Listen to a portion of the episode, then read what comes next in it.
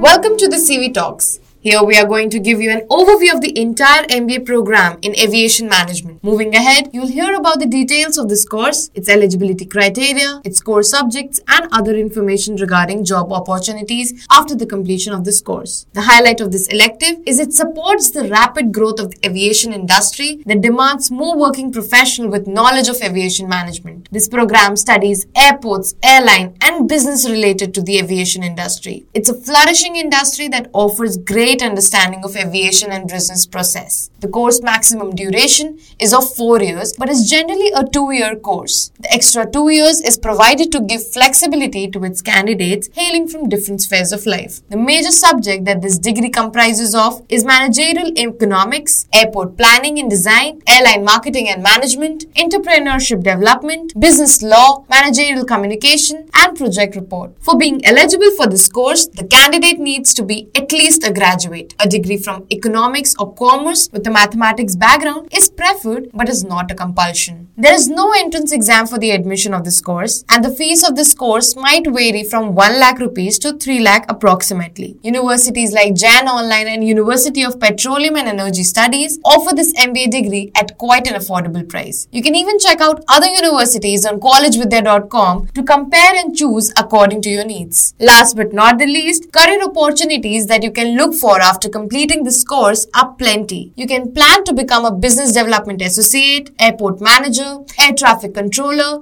aviation operations specialist, and security supervisor. Top recruiters that hire for these roles are Jet Airways, ANI, Air India, Thomas Cook, JCB, to name a few. I hope this podcast gave you an insight of what this specialization can offer. For more such podcasts, log on to collegevidya.com where you can also compare and choose courses and universities of your choice.